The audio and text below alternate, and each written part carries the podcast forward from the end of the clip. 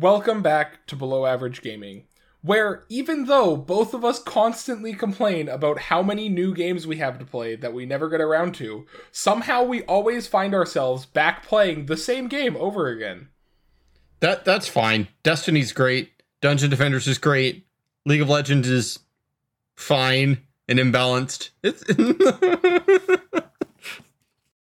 Yeah, I mean, I, I'm sure everyone does this, but I definitely do the thing where I have a whole list of games that are new that I haven't played before that are sitting there, and then I decide that I want to go back and play the same game again that I've played 10 times before. now to be fair, I did commit to getting up at 4 a.m. on a Saturday to jam a bunch of Hades. To be fair, because that is a new game for me right now. The game's really good. The, the, that's game of the year. It's not even close. I I agree, but I don't think we're gonna see that from awards. No, they're gonna give it to The Last of Us 2 because it was, you know, daring and brave. And a shitty game. I mean, they could at least give it to Ghost, right? Like Ghost of Tsushima could at least get it. Yeah. I'd be okay with that. Ghost of Tsushima is one of the most beautiful games I have ever seen. And I think it, it should at least win awards for that. Game of the year would be nice, especially because they added like a raid boss mode for free that's multiplayer. There's like, here you go. Here, here's raids for free in multiplayer, which is like really sweet. They they make good games, man. Yeah, but driving us completely away from the topic of games released in 2020. Our plan this week is we're going to go back and we're going to talk about all the different consoles that we've gamed on. And with that, what our favorite game from those consoles is. Sometimes it might be the best game from that console, sometimes it might not be, sometimes it might just be some game that's probably really bad, but we love playing. Yeah, I'm not gonna lie. Some of my games are complete shit, and I don't care because I like them. I like them. So yeah, we, we we've got all these game consoles listed out. So uh to get right into it, the first one, and we're going kind of by date. So this is the oldest console that at least I know I've played. I didn't play much like Atari or anything before this, but this would be the Nintendo Entertainment System, the NES. yeah, because not neither of us are old enough to have played Atari. You know, we actually have some amount of decades ahead of us in life. So if you're like, "Where's the Atari?" Well, you're old and don't matter. So go away. I mean, if I had played enough Atari to have an opinion on it, I'd have it on here. I just haven't touched one for that long. My only experience with an Atari is hitting one with like a baseball bat at one point. it was it, it was broken and tried to light itself on fire when a, a wall socket short circuited. So my friend just wanted to beat it with a bat. So it was you know that's that's all the Atari experience I have. All right, yeah. So the Nintendo Entertainment System, kind of the the start of one of the big players nowadays. Kind of began the era for a lot of different games. What do you what do you have on this one, Josh?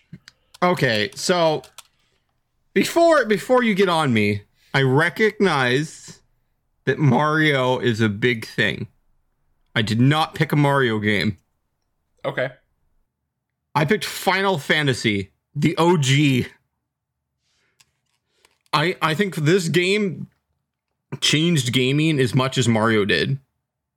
And it's still one of my my favorite Final Fantasy games. Like I still own it on several consoles. And I actually have it on my my my Vita, the PlayStation 4 and everything. So I still actually play this game every once in a while. And I don't know, it kind of shaped a lot of my flavor for liking of games. I still love turn-based games, and it's why I haven't played Final Fantasy VII Remake is because they took the turn-based out of it. So I don't know, and it was just a very big, innovative game. The the job system was like, I feel way ahead of its time, and you know, it, they put themselves out there. They thought this was going to be their last game, and it ended up just making them way too much goddamn money. Yeah, I mean, Final Fantasy is like a, honestly a really good answer. I, I think that there's a decent argument that the like objectively best game on this console is a Mario game, but I wouldn't put it as my favorite either. Yeah, and it's just like I don't actually like playing the original Mario anymore. Like the the way it controls doesn't like hold up to me as well. The way jumping works in that game. But Final Fantasy 1, I feel like if you just re-release that game now with like updated graphics and just like called it a new release, it would still score well. because the game's still solid. Everything about that game is solid. There's nothing wrong with Final Fantasy 1 to this day. The the items, the combat, the story, everything to me still works really well. And just the fact that it stood the test of time and I still love it. Yeah, no, I, I can totally get behind that. I, I think for me, kind of what I would put as the best game on this console, I think it is Mario Bros. 3.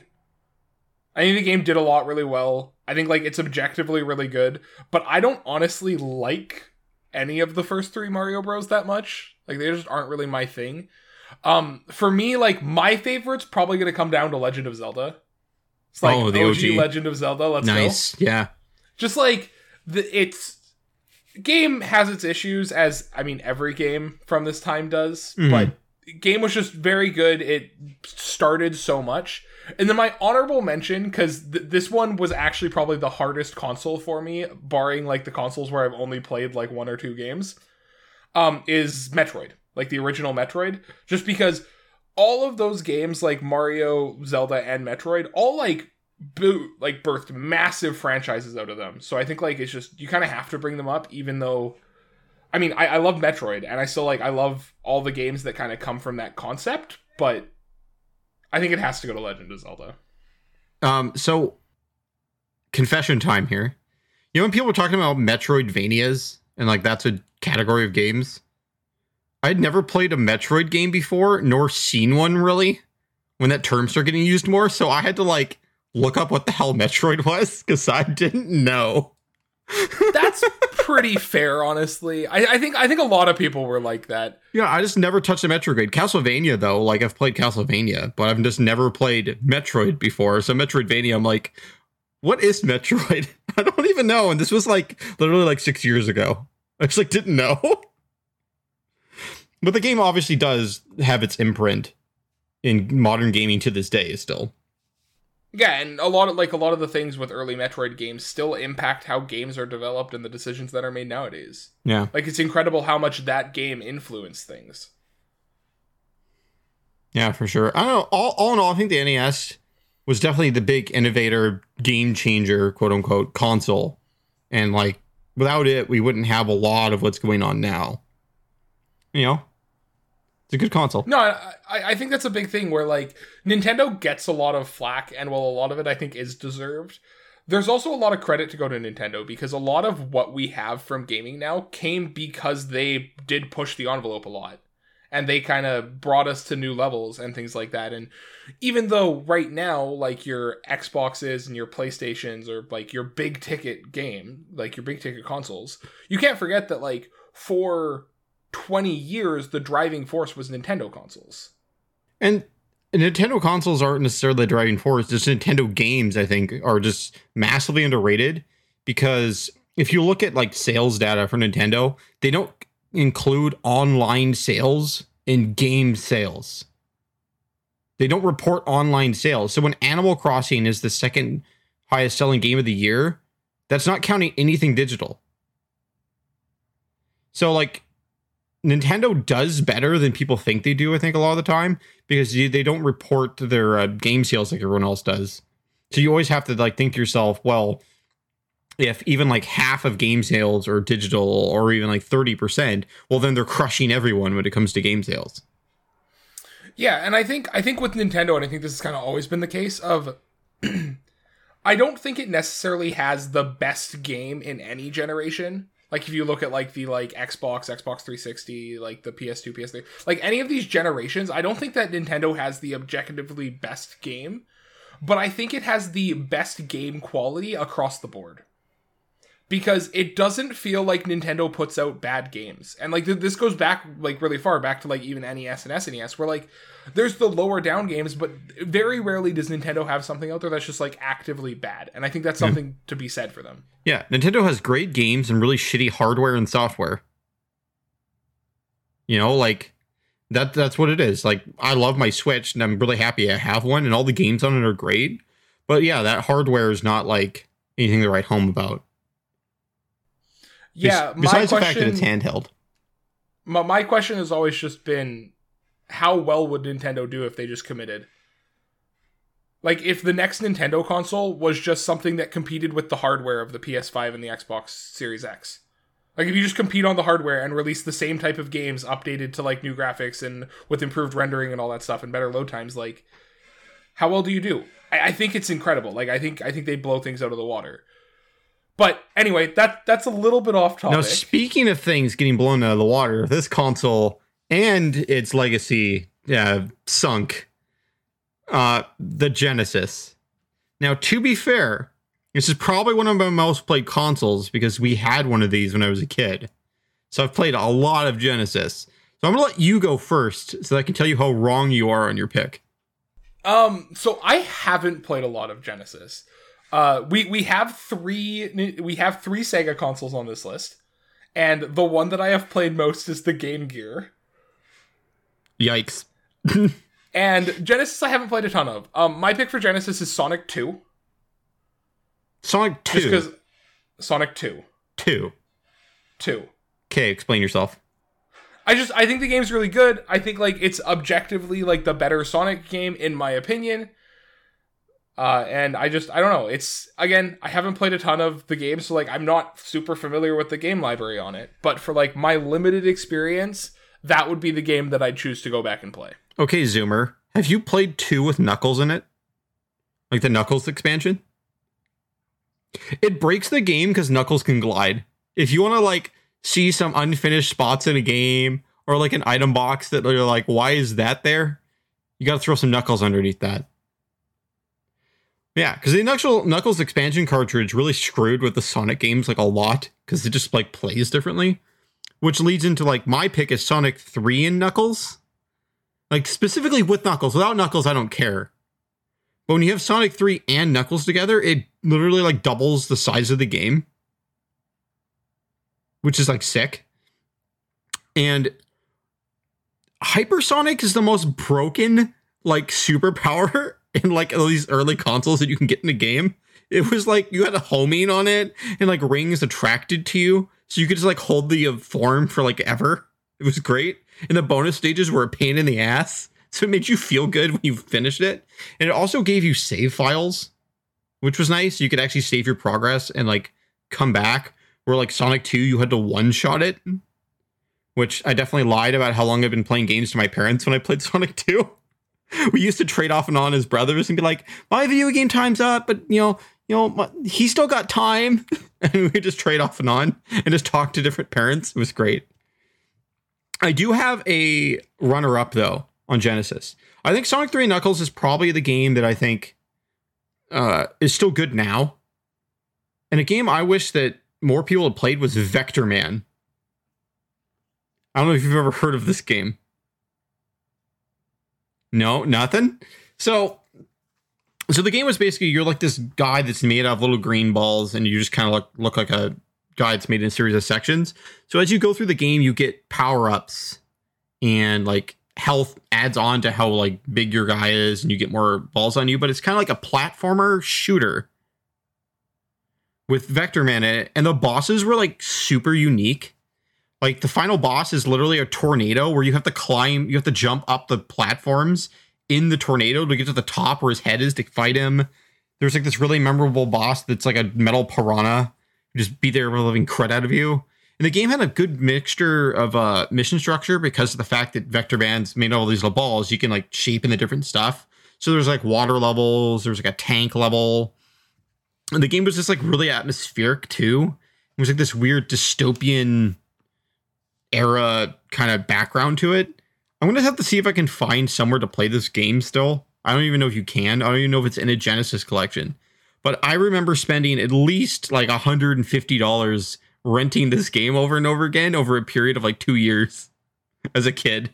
That's where my allowance went. Rent game, rent game, rent game. I don't know why we didn't buy it. You know, when you're when you're like six years old, you don't really think about buying a game. You just think about I want to play it now and just keep renting it. But no, that that's just a classic game. I even feel like that's another one that if you put it out now with just a little bit of tweaks, it would still play well. Sure. Yeah, I can get behind that. yeah, the, the, the all three Sega consoles were kind of hard for me because they par- are probably still my least played on this list. Yeah. And like you'll notice, like Dreamcast, I don't even have something just because I don't know that game that console well enough to choose anything. I'm gonna scar you with mine, so don't worry about it. All right, next one. Uh, Game Boy. I have a feeling we could be similar on this one, so I'm gonna let you go first. Pokemon Red. Conversation over. It's Yeah, that, that that's it. it Pokemon Red started the Pokemon franchise. The game's great. The just culture around it with like Mew's underneath the truck by the ferry. You know, it's just that was the first like cult like like you know rumor mill kind of game I ever played where there was like these legends about where things were and everything. And you know, Pokemon Red's awesome. HMs can kiss my ass, but the game's great. Yeah, I mean, Pokemon like Red and Green. It comes back to that, just like the these Nintendo franchises that just have been so long standing and so massive. Like it just comes back to like same kind of breath as like Legend of Zelda, Metroid, and Mario. It's hard to argue against this game that's now just been around for what thirty years, and is still going really strong and is massive. Yeah, Pokemon's great. You know, this game lasted longer than my parents' marriage, so you know, Is that really that high of a bar though? it's 19 years, and then you did you just you just quit. You know, like Sega quit making good consoles. You know, Whoa, whoa, whoa, wait! Quit making good consoles. Are you implying that one of them was good? I will defend the Genesis. It had good games on it, you asshole. Yeah, I think like I think Game Boy is also like kind of in that hard spot where I don't think that mobile gaming from that old ages very well. No, it it doesn't. so like I think that I think that Pokemon has like the unique advantage of being something that is barring the thousands of ripoffs and like copies that we've had made now, pretty unique and doesn't get hampered that much by old technology. Cuz like for the large for the, a large part, even up until modern day Pokemon games, they still play similarly to Red and Green. yeah, um, like even if you do the re-releases of Red, like they just made it look better and it ran a little better, and it's still a great game. And I still think if you if you could play Pokemon Red on Switch, I would probably play it. If you could play the re-release of Red, I would play it still. No, I, I totally agree, and I think I think just a lot of other games didn't age great. There's there's good games on the Game Boy. I'm not going to argue with that. It's just it's really hard to argue with Pokemon, Yeah. especially like the the the the go and get like the start and like they're good games. Like it's not even like it was the start to a series that was kind of meh, like we were saying with Mario. Like they're a great game, and they started this legacy. Yeah. Shout out to Bobo, my brother's Clefable, when he played this game, that he gave it like Blizzard, Thunder, Psychic, and Hyper Beam, and then beat the entire game with it. Sometimes you just cheese the game with Bobo, the Clefable. fair. I mean, I always I feel like every Pokemon game has had- has had something like that. Like my personal favorite Pokemon game is Emerald, and Emerald, if you like pull off catching an Abra early, you can literally take that Abra through the Elite Four, and it will one shot everything. Hell yeah. Okay, so Sega Game Gear. I have a choice for this one that is pure nostalgia. I actually looked up because I thought this game was an exclusive just from my experience because I've never seen it anywhere else. It's not. I haven't played this game in 12 years, probably since I was like 7 or 8, so like 14 years, however long. Can I guess? haven't played it in forever, but I want your answer first. Okay. Um, I'm gonna guess yours before you say it. I might have figured. I think I might have figured it out. Okay. Um, so I never owned a Game Gear, but my orthodontist had one in their lobby. Okay. So I associate the Game Gear with getting my teeth drilled and pulled apart by braces by an incompetent orthodontist who like gave me permanent damage to my teeth. And Sonic Spinball. You know, that's kind of that is kind of like what trying to get a Game Gear to work was like, though. Exactly. So like Sonic Spinball was the game they had in that lobby. And shout out to Fred Couples Golf because they also had that.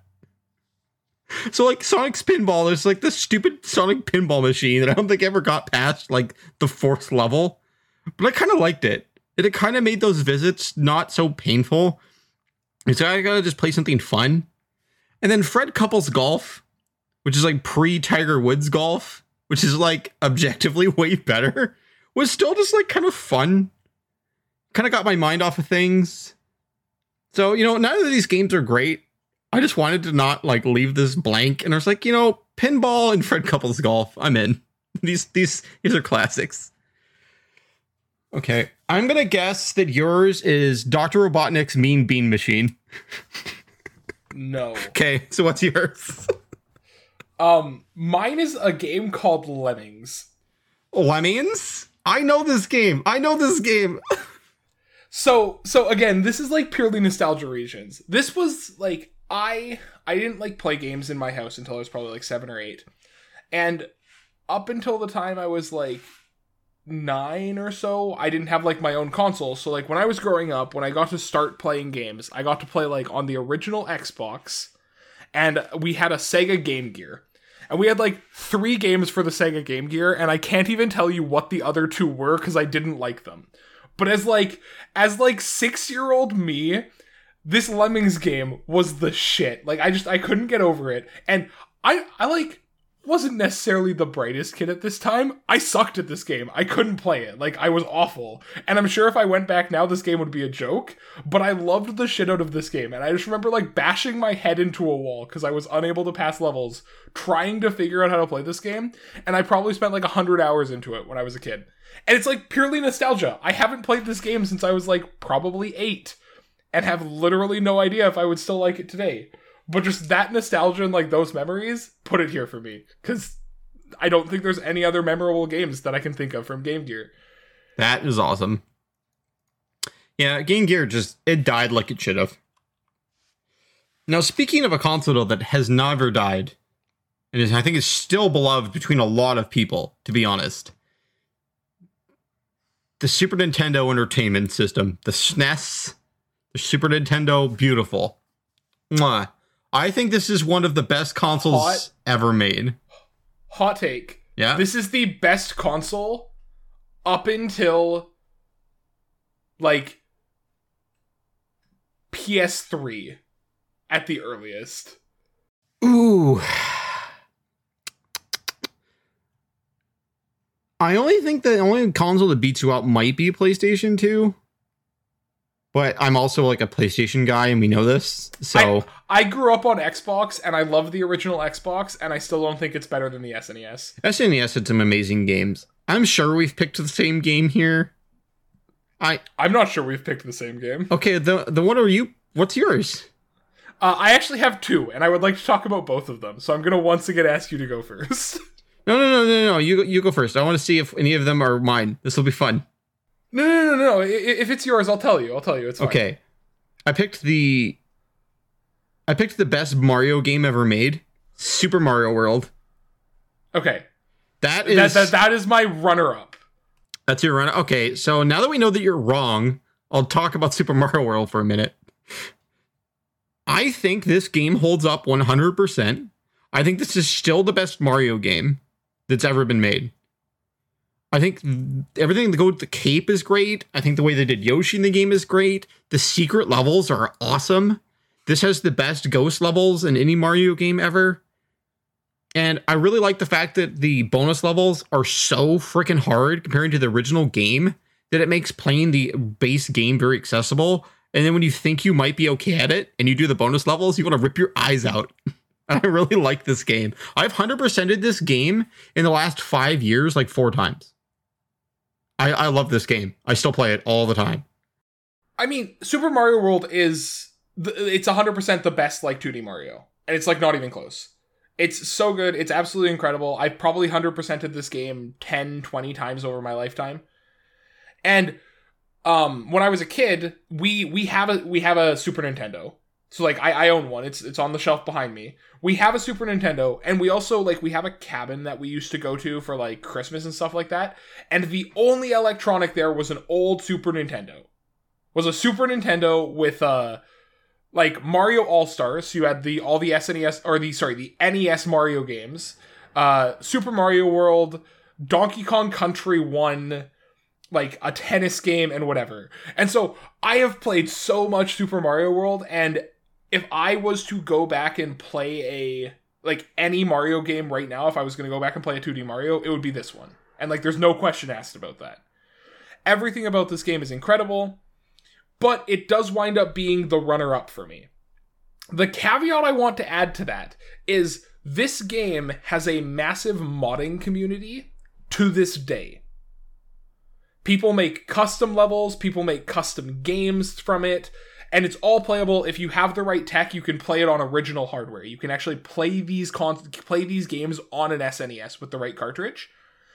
And if those are taken into account, this game might just be the best platformer of all time full stop in which case it gets the first spot. But as the game itself, I can't actually give it number one for me. Okay, so what's your number one? Tell me how wrong you are. Donkey Kong Country. Well, that's the last episode of the uh, podcast. I'm gonna get up and rethink my life and my decisions for the last uh, few months. Ah, bye. So, Donkey Kong Country is a game that like I I do think at its base level it's pretty close to Super Mario World. I think that like the Donkey Kong games fell off a cliff after this one. I don't think Donkey Kong Country 2 or 3 is good. I don't like uh like Tropical Freeze on the Wii was okay or on the Wii U was okay. I don't like I don't really like Donkey Kong 64. But Donkey Kong Country I think has one of like the coolest movements in like platformers. I really like everything they did with the movement and the fact that there are two unique characters that you switch between that both play the game differently. And you have to know how to optimally use both to get all of the secrets. This was like the game that when we were playing back on um on like an old SNES when I was a kid was the game that I played the most and I liked the most. And it's also the first game that I can remember being better than my siblings at. Which I know that sounds weird, but that's a relevant thing. As someone who is, I, I have siblings that are 8 and 10 years older than me. For my childhood, I was used to getting trounced because it was 6 or 7 year old me against 15 year old my brother in Halo and this is the first game I can remember actively sitting down and just being able to gap my siblings on. Yeah. See, the first game for me that did that was I think it's Tekken 3. It's the first game where they put Hwoarang in as a character. And to this day, I have his like 10 hits memorized still. Because my brother used to play Heihachi in those games all the time, beat the crud out of me. So I put the AI on constantly doing Heihachi's 10 hit combo, and I learned to block the entire thing, learned all of Hwoarang's 10 hit combos, and then beat the tar out of them. So I, I understand that need to be better.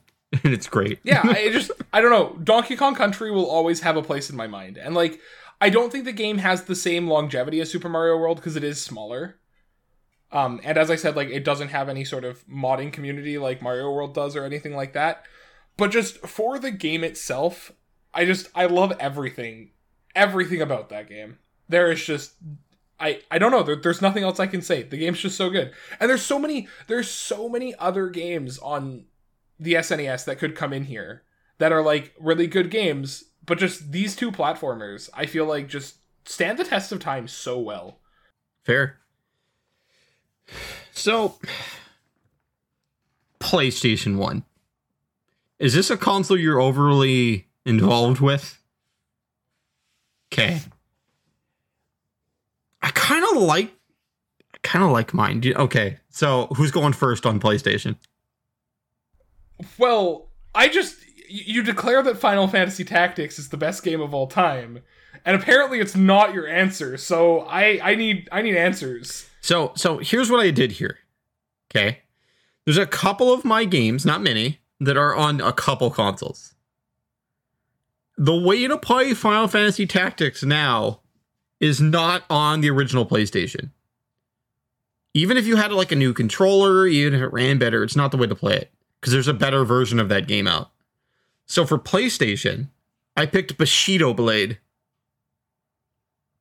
I don't even know what that is. So my uh at my aunt's house, there was always like a PlayStation there, and I got dropped off there to be watched all the time. And that's where I discovered Bushido Blade. So it is a 1v1 sword fighting game with realistic damage. You can one hit kill people in it if you hit them in the head or in the heart. So the whole game is based around that. There's a bunch of different characters that have a signature weapon. but you can pick any weapon with any character. So like certain characters will just be better with other types of weapons than other ones, but so everyone uses them a little bit differently. There's a story mode that is punishing, and if you want to unlock everything in the game, you have to beat the story mode without getting hit one time. If you get hit, too bad, no bonus unlock for you.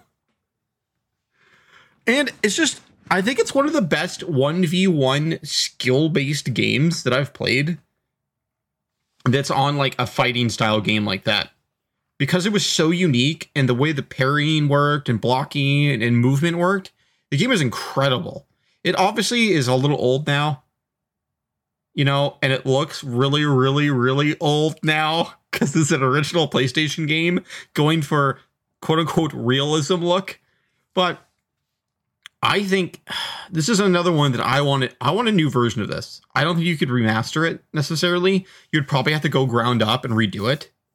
But I would love to have another Bushido blade because just the skill involved with this game was incredible. Because there was even stances. Like you're standing there with a weapon, you can change the stance and how you're holding it and from what position to determine moves and how fast you can react. Yeah, the game was sweet. And shout out to the boss in that game that had a gun. Because that level still haunts my dreams. So, what about you? What's PlayStation? So, PlayStation is like. I played a lot of PlayStation as a kid. Because, mm. again, like back in the day, when I was like a kid, it used to be we had an Xbox and a PlayStation, but my brother always wanted to play the Xbox because it was the newer one. So I'd get the PlayStation, which is fine. I don't like mind it. But so like I played a ton of like Spyro and like Gran Turismo and like uh, Final Fantasy Tactics. Again, I was like eight. Final Fantasy Tactics isn't really an easy game when you're eight years old and don't have any experience playing games before. Yeah, definitely not. But I think I think the best game on PlayStation to me has to be a game that I think actually like stands the test of time and I think we saw that it stood the test of time last year and that's Crash Team Racing. Crash Team Racing. I didn't see this coming. Where like I I think Crash Team Racing is an extremely close second to like Mario Kart 8 as far as like kart racers go, which is insane for its time. Hmm. And I think that Crash Team Racing has this is feels like this interesting area where I think it's a little bit easier to be good at Crash Team Racing than it is to be at like the average Mario Kart game. But also like the items are way less satisfying and a lot of things like don't feel as good about the game if that makes sense. So it kind of has this give and take where it's better at one thing but worse at others. But the story system in crash team racing is something i wish that we could see out of more like kart racing type games. Yeah the story works really really well the fact that it's actually like an open world that you drive around just seems so cool to me and i i, I get that it like doesn't it's not like possible in all games, but like it's something that I really liked about like um Midnight Club for another example. It's like a little bit out of the out of the same kind of genre, but Midnight Club had an open world and you had to actually drive from place to place to do different things. Mm-hmm. And I think that's really cool. And I just think Crash Team Racing like for its time stood out massively against other like uh kart games and just ha- was a ton of fun and I just like I loved everything about it. Yeah, and I think too, Crash Team Racing does a good job of making the game like pretty balanced. The the remake of it's really good because they added a bunch of stuff into it. Um, the game definitely does suffer from the lack of catch up mechanics with items and diversity in items. But if you want to be really, really, really good at Crash Team Racing and get to like that like top five percent, the game is so hard to be that good at. Game is punishing but I I, I love mm-hmm. it. That, that's yeah, a good choice. Totally agree. I, I agree just, with your choice. That's good. I, I just my, again, my experience on PlayStation is fairly limited from the fact that when I played it, I was seven or eight years old. Mm. So like, there's a lot of games on PlayStation that I just never played. Yeah. But Crash Team Racing just stands out enough that I don't imagine that those other games would change it.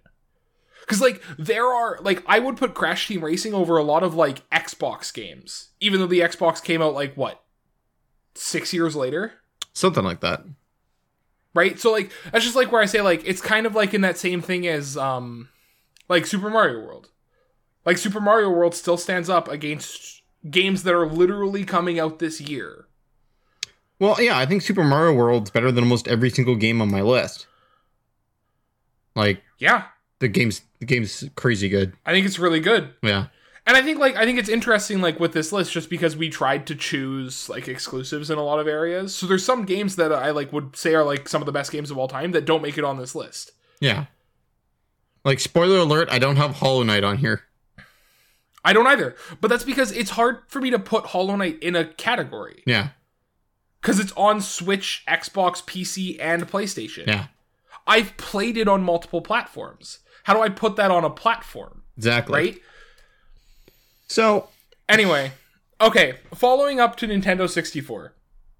Um I think you said that you had a crazy one for this one.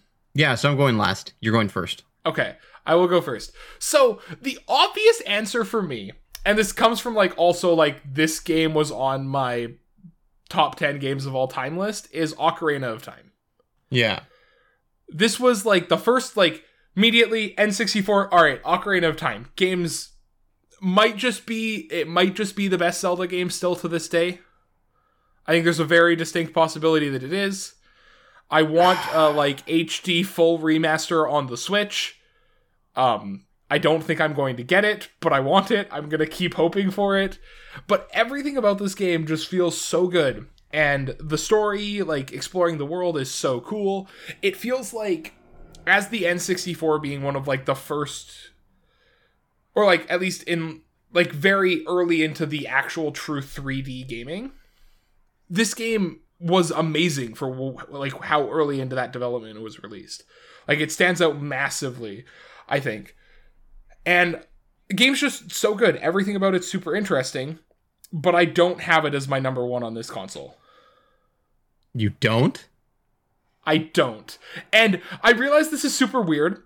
And I think this is actually a thing that my opinion has changed since we did our top 10 list because I don't think that game would be on my top 10 list. I think it would be 11th. Because I actually think it is taken by the game that I have put in its spot on this list. Okay. Do you have any idea what it is? On Nintendo 64? N64. I I honestly don't know. Like It is a game that I am still trying to find a copy of because they are hard to find, and I want an original N64 copy of. okay, what is it? Conker's Bad Fur Day. Jesus Christ. This game, this game, it it's not the best game from a gameplay perspective. Like it definitely fails to Ocarina of Time in that metric. But this game is just something that exists only inside of itself. You cannot find something similar to the experience of Conker's Bad Fur Conker's Bad Fur eh? Day anywhere. It is a one of its kind. You cannot find the same experience elsewhere. Like the like the like the Poo Mountain with the fart song and all this shit. Like it's just like the game did things that you aren't allowed to do. And games haven't done it since then. Even when this this game got re-released, and when it got re-released, it got censored. Yeah. There is stuff in the re-release that is cut out from the original game because they couldn't put it in. This game just is completely unique. Nothing like we will probably never get a game like this ever again, Mm. and it is always going to be that. And the game is hilarious. The game is a ton of fun. It is like its own experience. If you if you if, if you're someone who's into this kind of humor, like kind of like the crude dark humor and it's like very much a fever dream. Mhm. And if you're into that, it's a great game and you should play it. It's definitely not for everyone, but this game's just so damn good. It's so good. You know what? Fair. Fair. Okay. If you enjoy it, that's what matters, you know? Well, like my like my choice isn't Ocarina of Time either. Or it's it's not Mario 64 or anything like that. Like Ocarina of Time, If it was Mario 64, I might shoot you. fair. That game does not hold up. Mario 64 is a game that would probably be one of the best game all time of all time if you re-released it now that we can do controls in a 3D game without them being garbage. True. But like playing because I, I literally just played this game like a month and a bit ago on the like the uh Nintendo All Stars, like the 3D All Stars. This game is so close to being good and then just sucks because its controls are awful. Yeah. So my game is a nostalgia pick. Kind of like yours almost. Mine is the great, the mighty, the powerful Pokemon Stadium. Hell yeah. I can totally accept Pokemon Stadium. This game combined with actually hooking in your um, handhelds to unlock Pokemon and like import them, I think was one of the coolest things ever as a kid. The mini games were great. Pokemon Stadium 2 is also kind of included in here, like just both Pokemon Stadium games. Because 2 had the Delibird mini game in it, which just like for some reason I still remember that, even though I haven't played this game in like 16 years, maybe 15. I I think Pokemon Stadium was ahead of its time with how the Pokemon franchise could have gone. And I wish they would come back to this a bit more with their games. Like, I know you can still kind of do this now, but like, they don't advertise it that well. For Stadium, a big part of them advertising it was like, import your stuff. I just remember having those base level 50 battles with people and just like flinging Charizard at people. The mini games were really fun. I don't know. Pokemon, Pokemon Stadium was just the just defined fun for me for like a very long time. Yeah, I mean, I I get it. Like, I really like Pokemon Stadium. I feel like in my eyes, it's a little bit held back by how garbage competitive Pokemon is, in my opinion. Competitive Pokemon is it's like playing competitive Uno to me. It's like this is just supposed to be fun. Why are you trying so hard? It's just like not my thing. I just like I just like look at like the Pokemon, like Palossand, competitive Pokemon, and one of them's called Pile of Sand or like Klefki. Like this game's fucking ridiculous, and I can't take it serious enough as a property to like play it competitively. Because for me, it's just it is just fun for me. And like I've been playing Pokemon since Red came out, and I've never played a Pokemon like video game competitively because I don't play it for that. I play it to have fun. Yeah, that's totally fair. I just I have the issue of as soon as something has a competitive aspect, I want to be the best at it. Oh yes, I've noticed. And I just I do that with everything. It's just the truth. And like I don't like it all the time, but it's just a feature.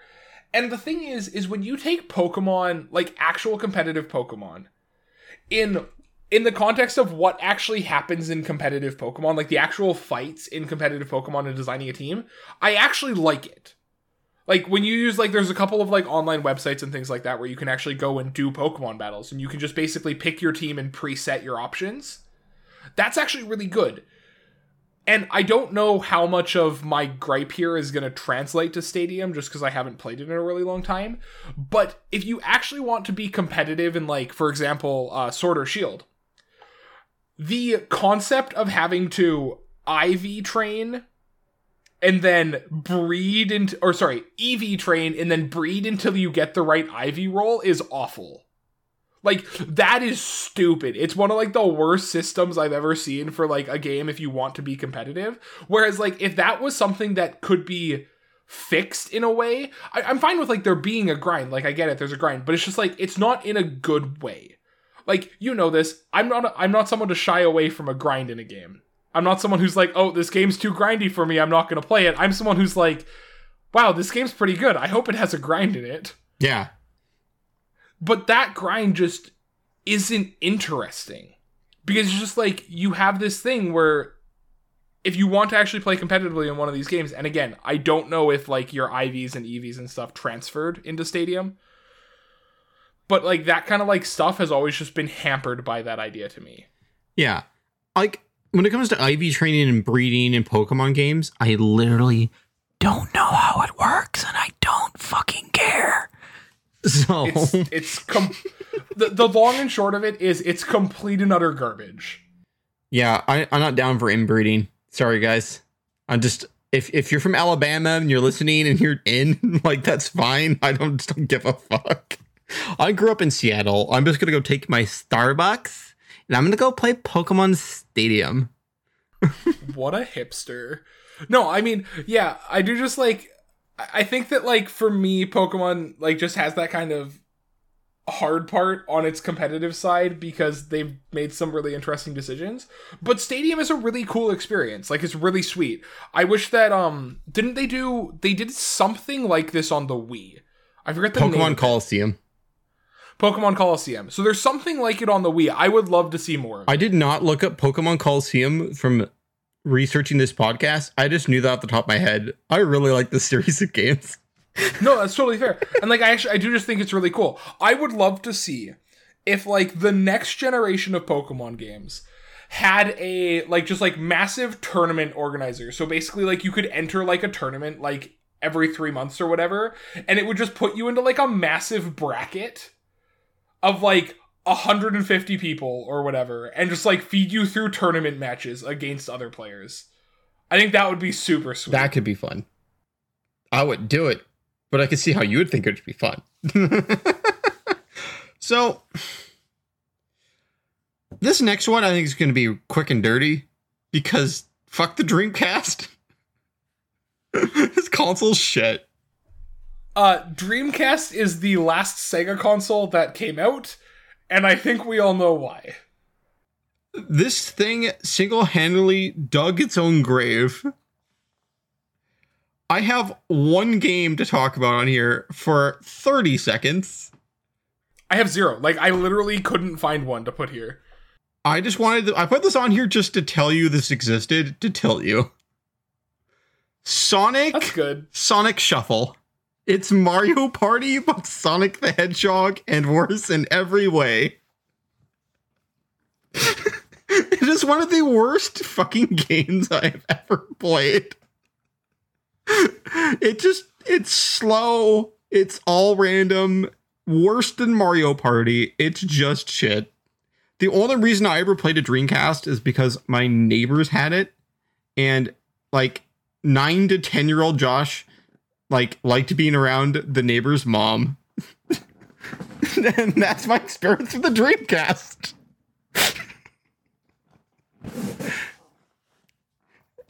Well, moving on. I imagine this next one might be pretty quick too, because uh, this one I just I want to have it in here for completion's sake, but I don't like. There is nothing about this console that can change my answer. Uh, but Game Boy Color. Okay. Like my answer is still Pokemon. Like Game Boy Color, Hold. it didn't add anything for me. Which one? It's still Pokemon Red Green. Hmm. I see how it is. But why red green? Do you know there was other Pokemon games in between, right? I know. But like like okay, the Game Boy Color isn't a new console. It still just ran everything the Game Boy did.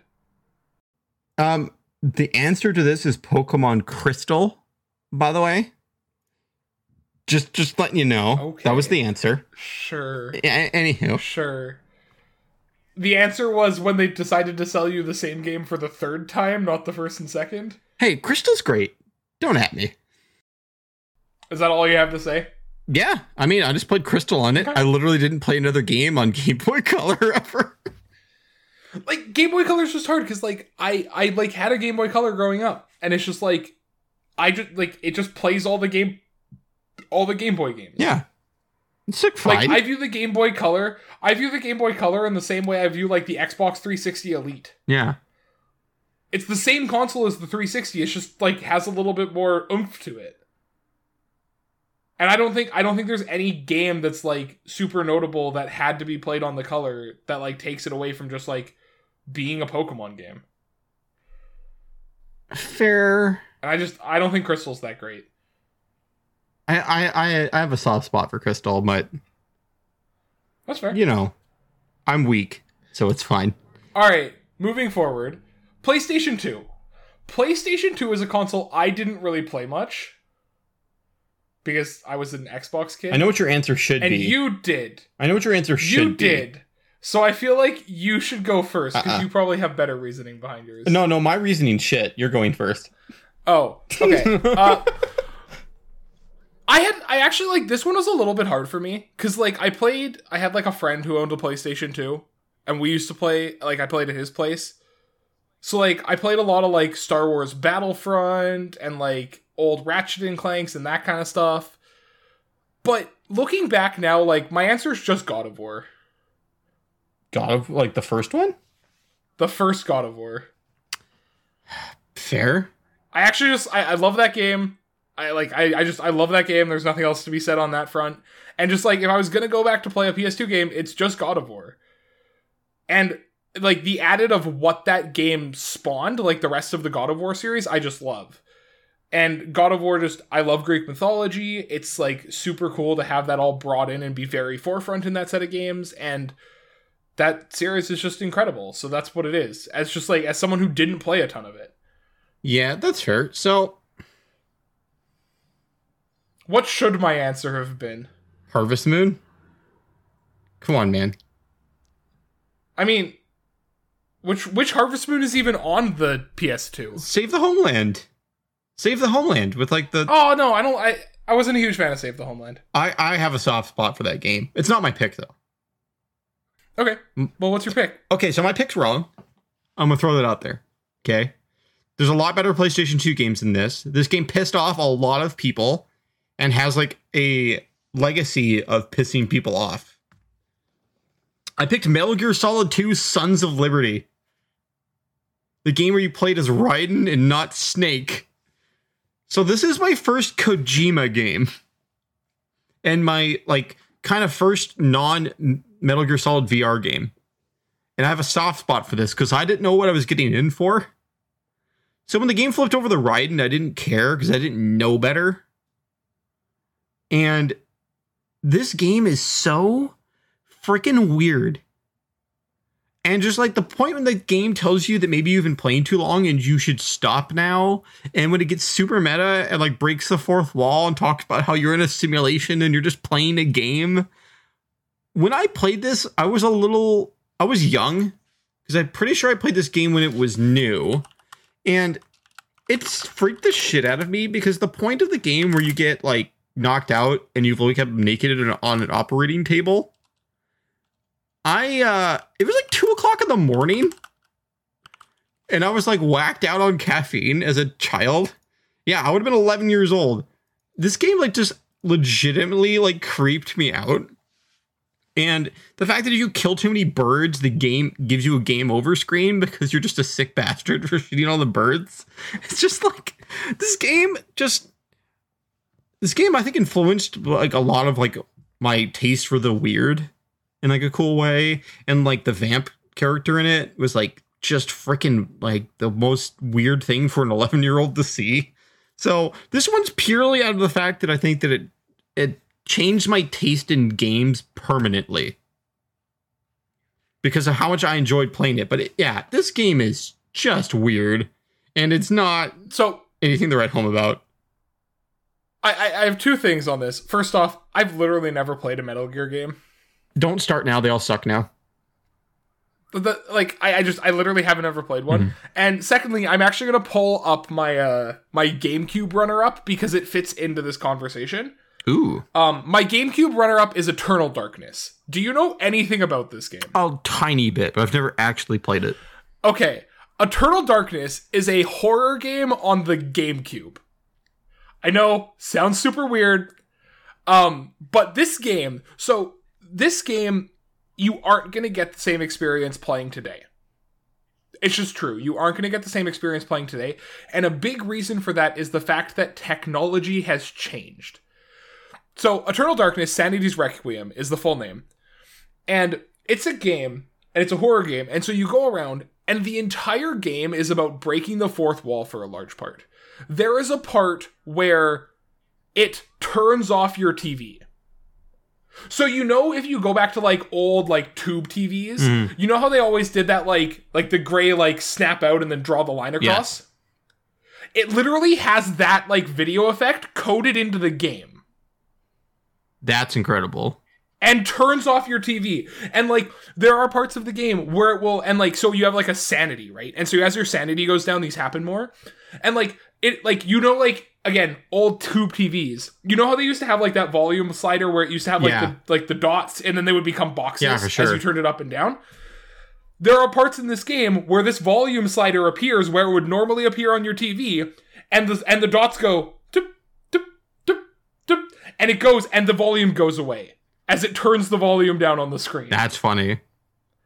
And like there's a part where the game blue screens. That's so great. Like the game blue screens as part of the game.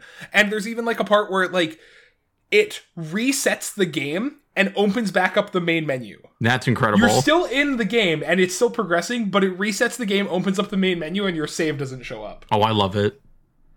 Like this game just it blows my mind. And it's something that like it has a like kind of a cult following. And uh last year was pretty crazy because um they actually Nintendo I think it was Nintendo. Nintendo or someone renewed the like basically they renewed the uh The copyright? copyright on it. So there's like this huge speculation that we're getting a new one That would be sweet. sometime. But like, I, I don't think you can do it today. Because like today, like all your TVs are like super unique. Like the way that your TV turns down volume or turns off, it's gonna look totally different from someone else's. So it's just this unique experience, kind of in like the same era of Conker's Bad Fur Day, where I don't know if we'll ever get it again. Yeah. Yeah, that's sweet. That game sounds awesome. I'll have to show you some stuff out of this game. This game just like, oh, so cool. That's awesome. Okay. Uh jumping back to where we are now. Uh next uh Game Boy Advance. Hit me. What do you have for me, Josh? It's not Pokemon. Okay, mine's not Pokemon either. I have the Dragon Ball Z Legacy of Goku game series. Wow, you decided to go really bad on this one. These games were just legitimately like a ton of fun for me. Now, caveat I never played these on Game Boy Advance. I played them on an emulator on my computer. so I sped up all the cutscenes and grinded these games like crazy on like, you know, six times speed and just like punched things to death in a really easy area to like quick grind. So to be fair, I've never actually played these on Game Boy Advance, but the experience of playing them on emulator at like hyper speed was just great. I know they didn't like review amazingly well or anything, but I didn't ever look up a review on them, so I didn't know any better. And guess what? My personal review is these games were great. I love them. I beat Legacy of Goku 1, 2, and Buu's Fury on Game Boy Advance several times, and I just love these games. They're just fun Dragon Ball Z adventure games, which I wish they would do more adventure style games and less like 2D fighting games with them. Like there's even like some uh the Budokai series on PlayStation 2 and 3 were like great games, but lacked the exploration aspect the Legacy of Goku had. And I, I don't know. They're very fun games. I'm not telling you to go out and try these people. I'm just saying Josh personally enjoyed them. What about you? Game Boy Advance. Are you better than me? I think I think Game Boy Advance is the peak of mobile gaming. Of like handheld gaming. It was really good. It had a bunch of good games on it. I I actually like as someone who I have owned a like I owned a Game Boy, owned a Game Boy Advance, owned a Game Gear, owned a DS, owned a 3DS. I now own a Switch. Game Boy Advance was just like the best that handheld gaming's ever been. And I know like I haven't played PS Portable or PS Vita, but like I don't even I don't even care. Game Boy Advance is just like where it's at. There are so many games that I could put here. Like there's the like Mario World remake that's on here because they have the uh there's like the advance like Game Boy Advance Mario's that have Mario Bros. I think it's Mario Bros. three and Mario World. Yeah. And it's like Mario World's just on here. Like that that's that's absurd. Like there's the Minish Cap, which is like again just like an absolutely incredible game. There's Tactics Advance. That game's which I mean shit. I don't need to. I mean it's, it's pretty fucking good as far as like a mobile game goes. The game's balls. It- like as far as a handheld. One of the worst games I've ever played. We've never talked about the Tactics Sure. Advance is garbage. Sure. the game soft locks. You're just wrong. Nope. It's fine. The game soft locks by the fourth level if you do the wrong thing. It's hot. um there's just like I think I think everything about it and like I think that in my opinion the best Pokemon game is on this console. I think Pokemon Emerald is the best Pokemon game that we've had. I've never played it. Um that's disappointing. Have you played like Ruby or Sapphire at least? I played Ruby about like I imagine like three quarters of the way through and just like never finished it. Yeah, that's fine. That's fine.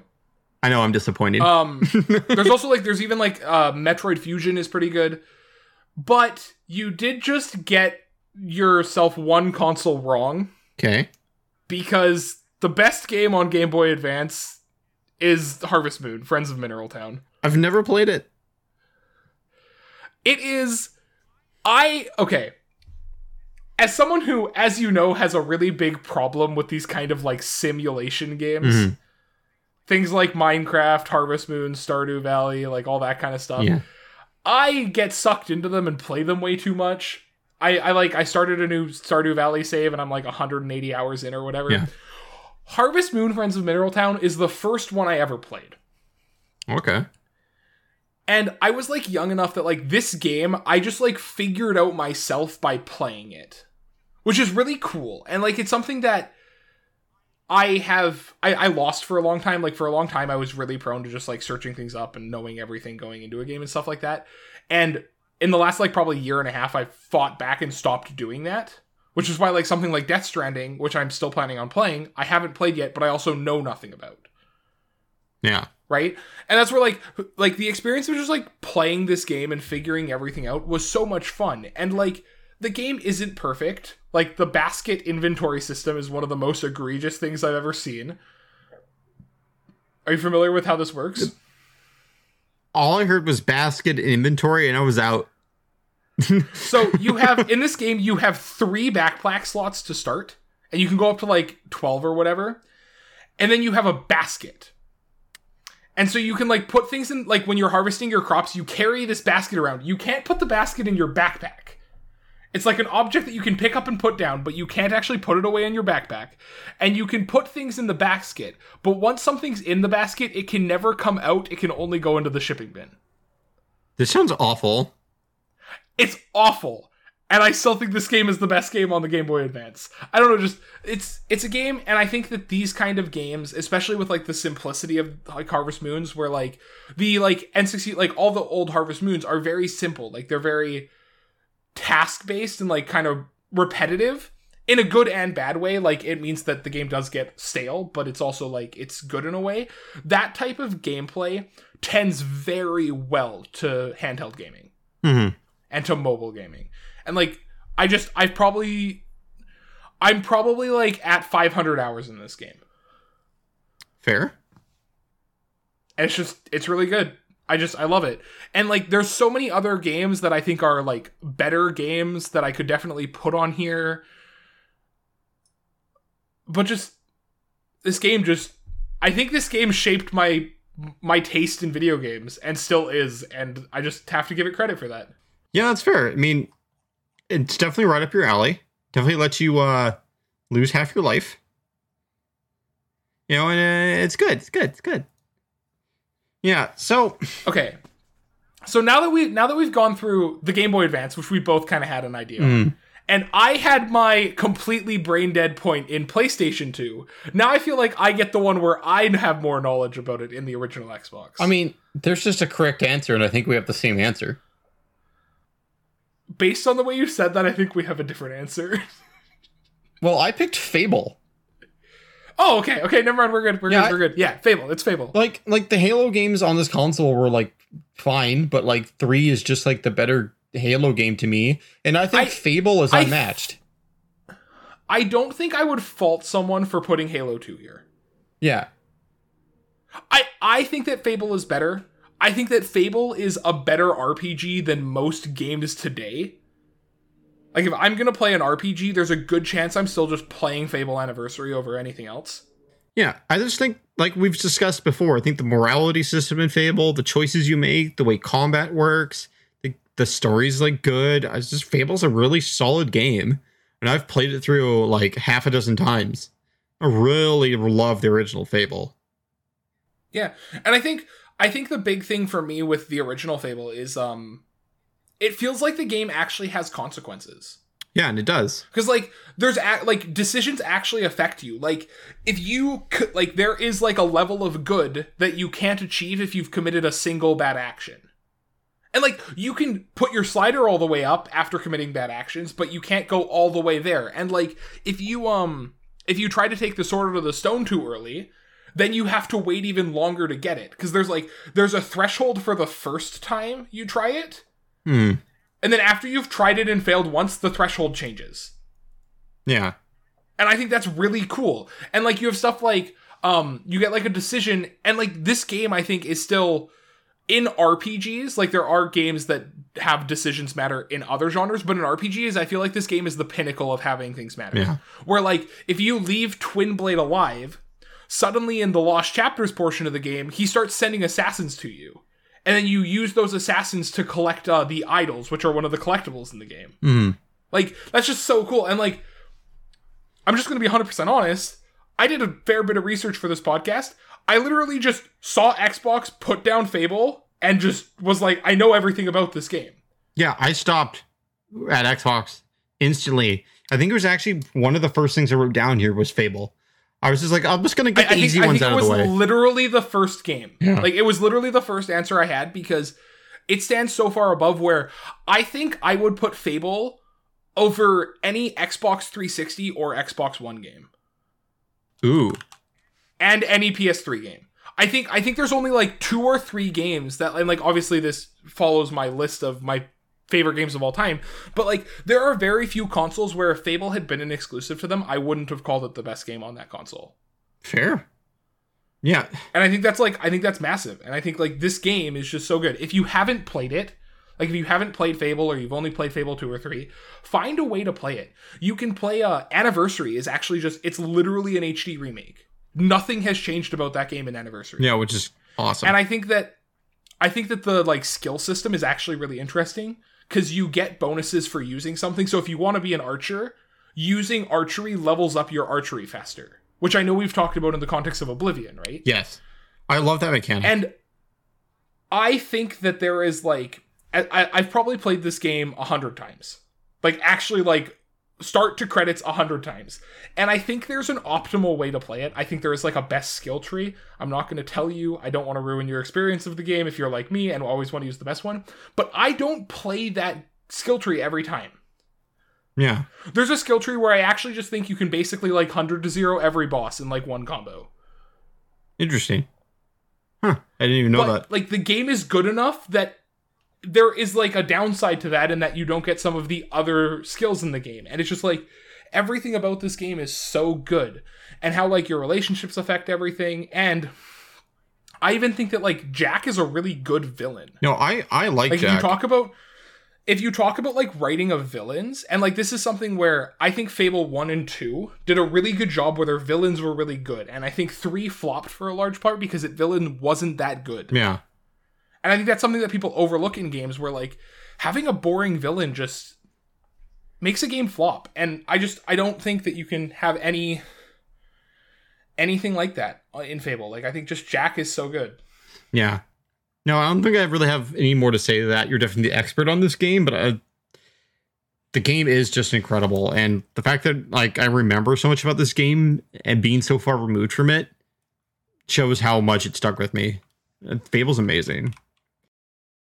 Yeah, I actually I do have one other Xbox game I want to touch on. Hmm. And this game is not good. Oh geez. That is going to be the first statement I'm going to make about this game. But as a kid who, when I was growing up, we had an NES, a PS1, and an Xbox in my house. And then an Xbox 360. We didn't get a Wii until I like bought my own when I was like 13 or whatever. The original Xbox has this game on it called Fusion Frenzy. I have never heard of this. It is basically a shitty Mario Party. it's like the same kind of concept as Mario Party, where you like go through a whole bunch of mini games, and winning the mini games give you an advantage, and your goal is to like get the highest score.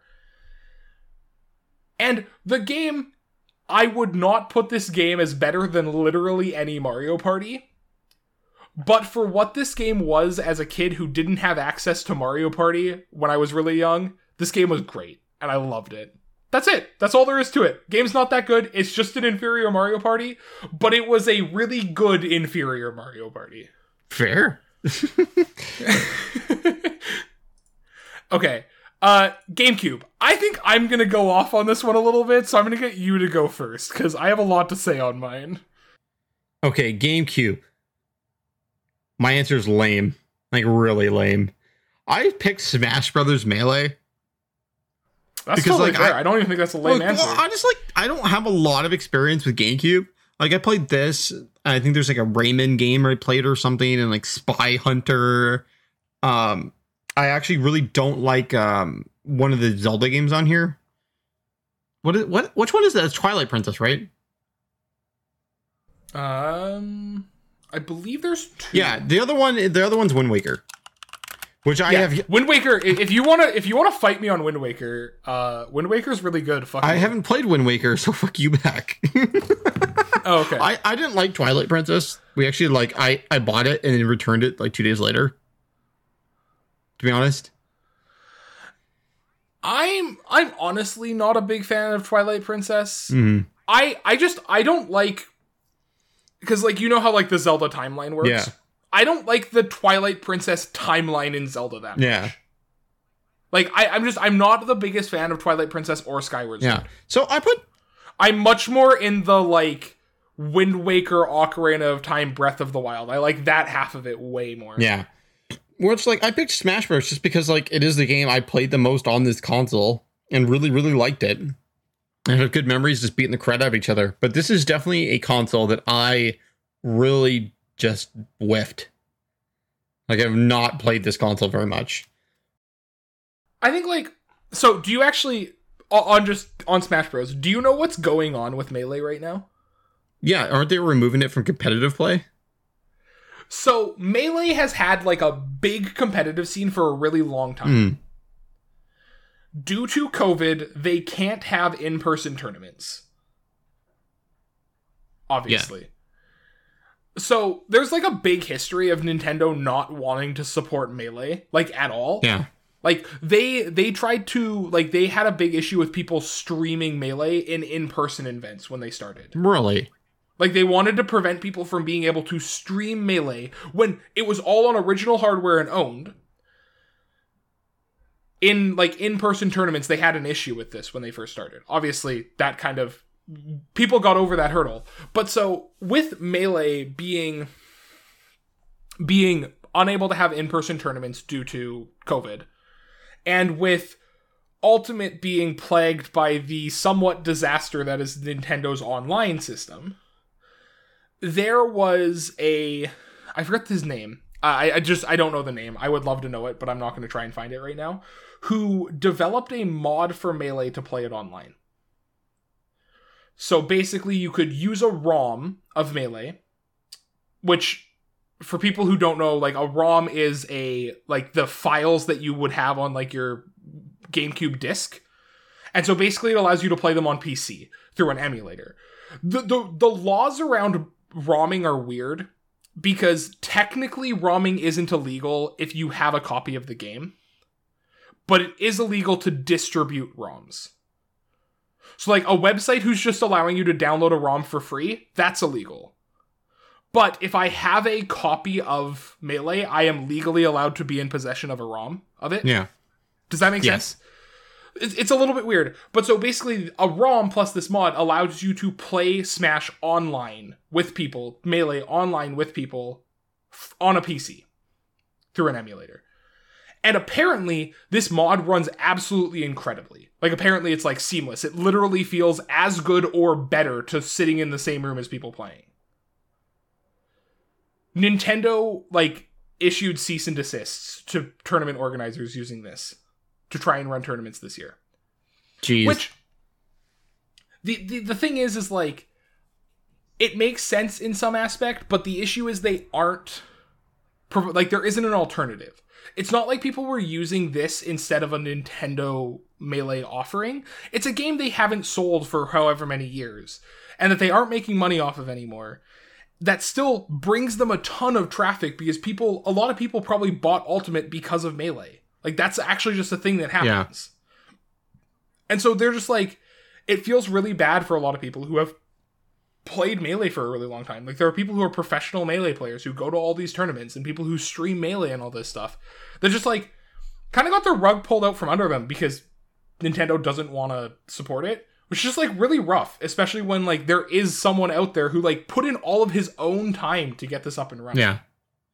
Yeah, that's rough. Uh, it would be nice if Nintendo supported them in some way, shape, or form, or even just like took them aside and like, hey, if you want to keep this up, you need to like technically work for us and make this work.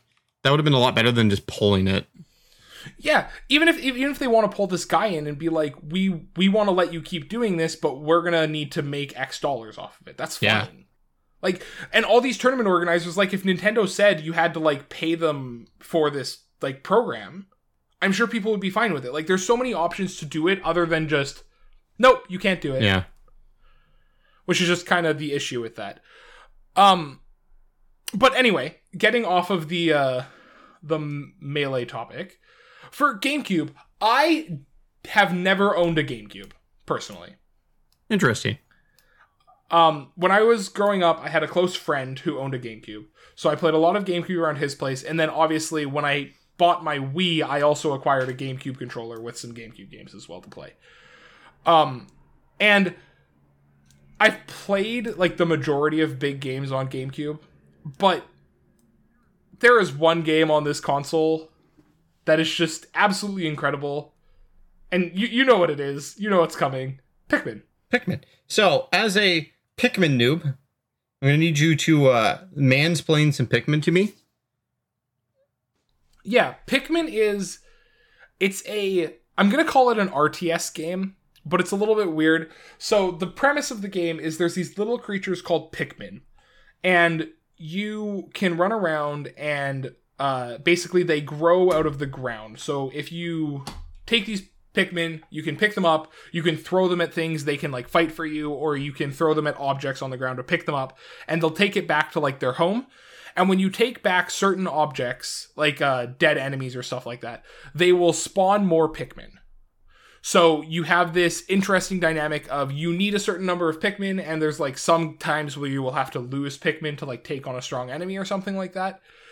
And then you also have this mechanic where you can bring back things to your base to generate more Pikmin. And so the entire game is based around this concept. And the gameplay itself is actually like super good in my opinion. I love it. Like I think the game is a ton of fun.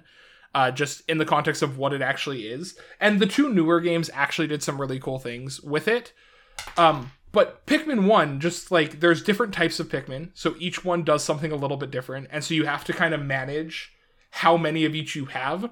And you have like a global Pikmin limit. So you can have up to 100 Pikmin out total at a time.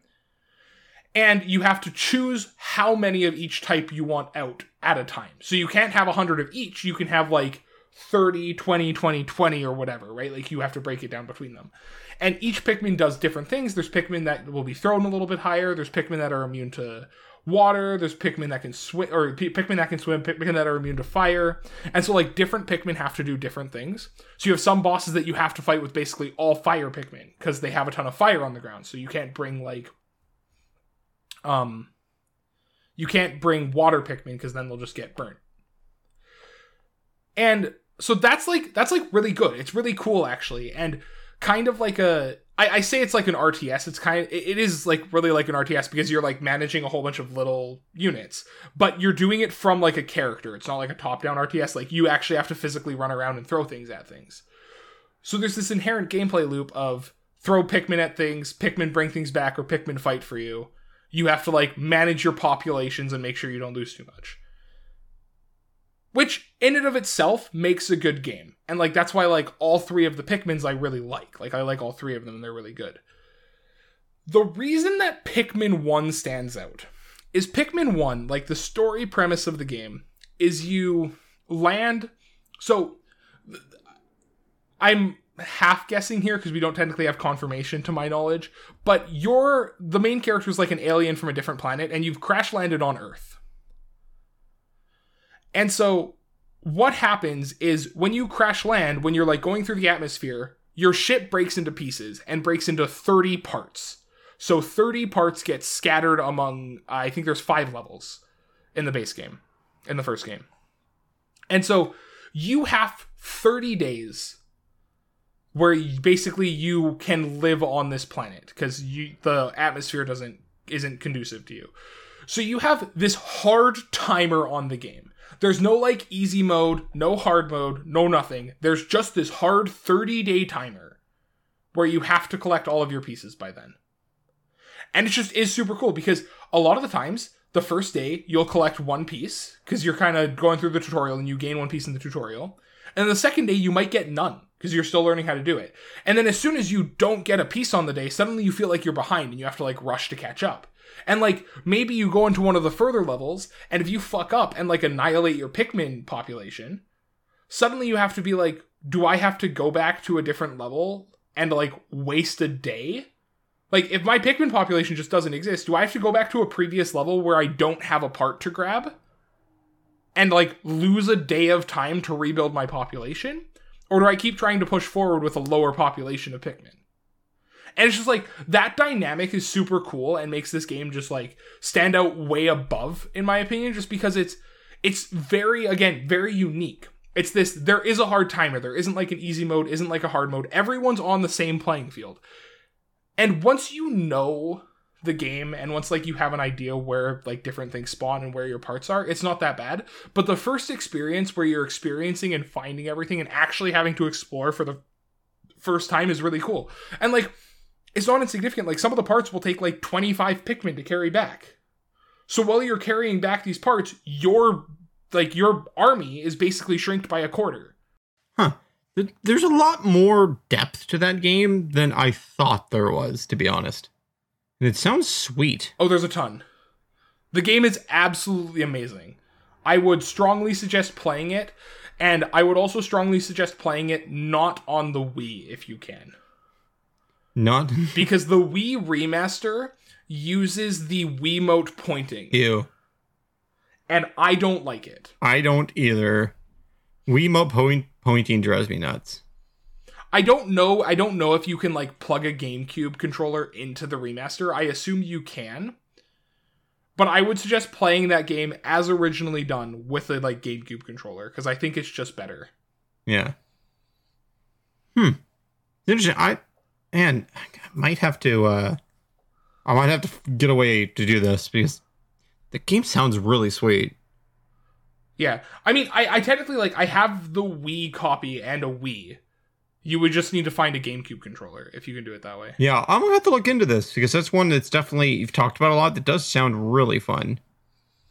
And like Pikmin Pikmin 2 and 3 are both also great games. Um and I really like the multiplayer offerings because they actually gave you like two player offerings in two and three, which are really cool, and I really like them. But the issue is, is two and three strayed away from this 30 day time limit, uh. which just like makes the first one such a cool experience because uh, in two, your goal is to collect everything.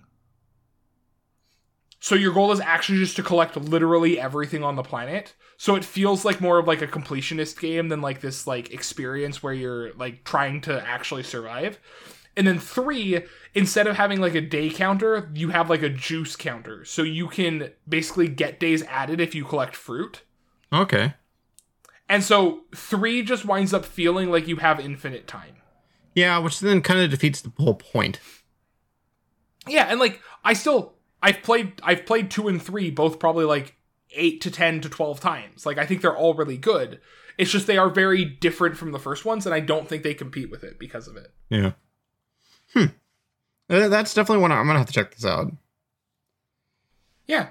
And I think I think we're going to actually uh it's it's been a decent chunk. I think we should uh we're going to end the episode for the week here. Okay. And then we'll uh we we've got what? 10 consoles left? Yeah. 10 consoles left, so we'll be back with those 10 next week because I imagine these 10 might be a little bit longer as far as it goes. I know you just... I know you have two, particularly the PlayStation portable systems that are a bit of a dead zone for you. Well, ooh, do I have do I have some opinions? Uh, yeah, but I imagine I imagine on especially like PS3 and PS4 will probably be big topics. Xbox 360, I imagine, could be a big topic. Yeah, this will be good. Yeah, so I feel I feel like this one's gonna take enough. yeah, you know, I'm, you know, it'll be good. You know, that way you're not sitting there for uh, you know close to three hours listening to this. We'll give you an hour and a half this week, an hour and a half next week. You'll be fine. Yeah, for sure. So anyway, have a good week. Oh, obviously, you're gonna be wrong about some stuff next week, and I forgive you. I don't know. I don't think there's I don't think there's actually anything on my list that you're gonna have a massive issue with. No, you're gonna have an issue with my stuff, and I'm gonna tell you how I'm right. Oh, Okay. But yeah, so yeah, I think that's yeah, I think it's about it. yeah. Y'all have a Have a good week. yeah, have a good week. Stay safe. Go shop on and Amazon. hopefully you uh, get your uh, Christmas shopping done, especially with shipping times that are probably going to be egregious right now. Yeah, I'm already done Christmas shopping. Uh, casual flex. I mean, I'm just tanked on a couple gifts. I'm mostly done. That's fine. okay.